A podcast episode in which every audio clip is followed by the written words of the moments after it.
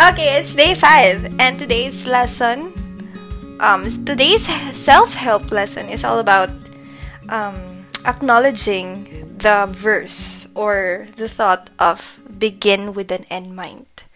Begin with an end mind. Ano nga ba ibig sabihin nun? Parang napakalalim niya naman talaga, di ba? Konting kaalaman. Alam nyo ba? Alam nyo ba na bago ko ma-share to sa inyo? Hindi naman ngayon, nung binasa ko lang yung verse.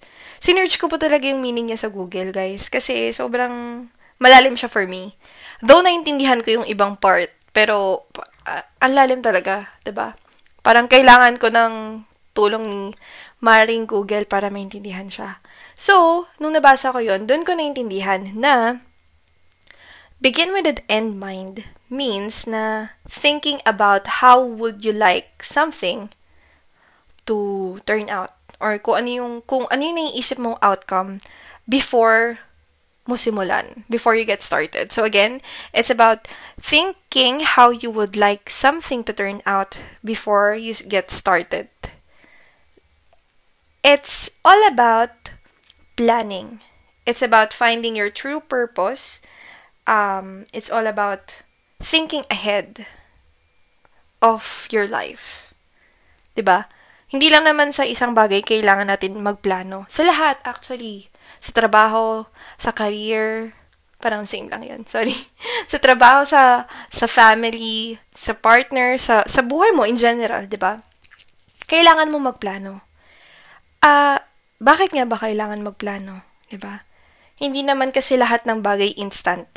Hindi naman lahat ng bagay biglaan. Madalas kailangan yung mga um kagaya ng career path mo. 'Di ba? Hindi naman siya, uy, manager ka na kagad, 'di ba? Bago ka maging manager, plinano mo muna maging manager. Pinagtrabahuhan mo yung current position mo na yun para umakyat ka sa ladder na manager. Kapag magluluto ka, 'di ba? Syempre, nanonood tayo madalas sa mga TikTok, 'di ba? So, nakikita natin, sarap ng luto nila. Ay, grabe, ang sarap ng luto nila.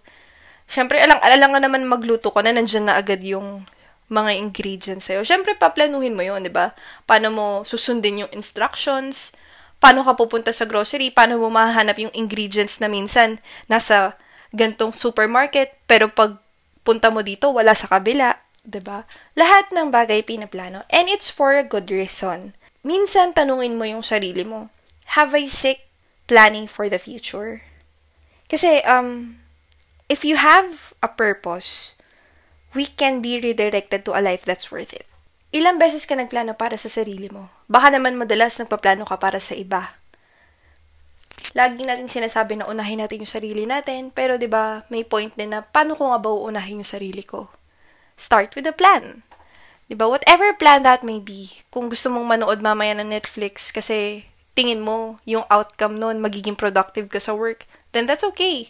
Kasi we all need rest. Hindi naman lagi work, work, work lang, di ba? Work, work, work. Hindi naman laging ganon. Planning is a great thing that can help us to think through the future. The future may be far. It really lies ahead far from us. But planning for it is never a bad thing. Mabuti ng handa. Mabuti ng Girl Scout ka, girl. Kesa sa hindi. Kasi hindi mo nga alam kung ano naka-install sa future. That's why, when it, come to, when it comes to finances, dapat meron kang emergency fund. ba? Diba? That's, that's what you call planning. So, never forget yourself um, to have this thought and instill it na begin with an end mind. Mabuti ng handa, mabuti ng prepare. Kasi at least may plano ka. Consider that plan as a backbone, not of your life, but of what you can do in the future. Hindi naman masama magkaroon ng plano. Hindi naman ibig sabihin kailangan ng matupad lahat ng sinulat mo or lahat ng plano na gusto mong mangyari. Kasi hindi mo naman alam, 'di ba? You'll never know. But at least you'll have choices and options if in case things go wrong. So, importante yan. Huwag mong kakalimutan yun. So, simulan mo na siya this year and guys, promise mag-ipon na tayo. Promise yan. so, that's all I can share you, with you today. I hope may natutunan kayo. Bye-bye!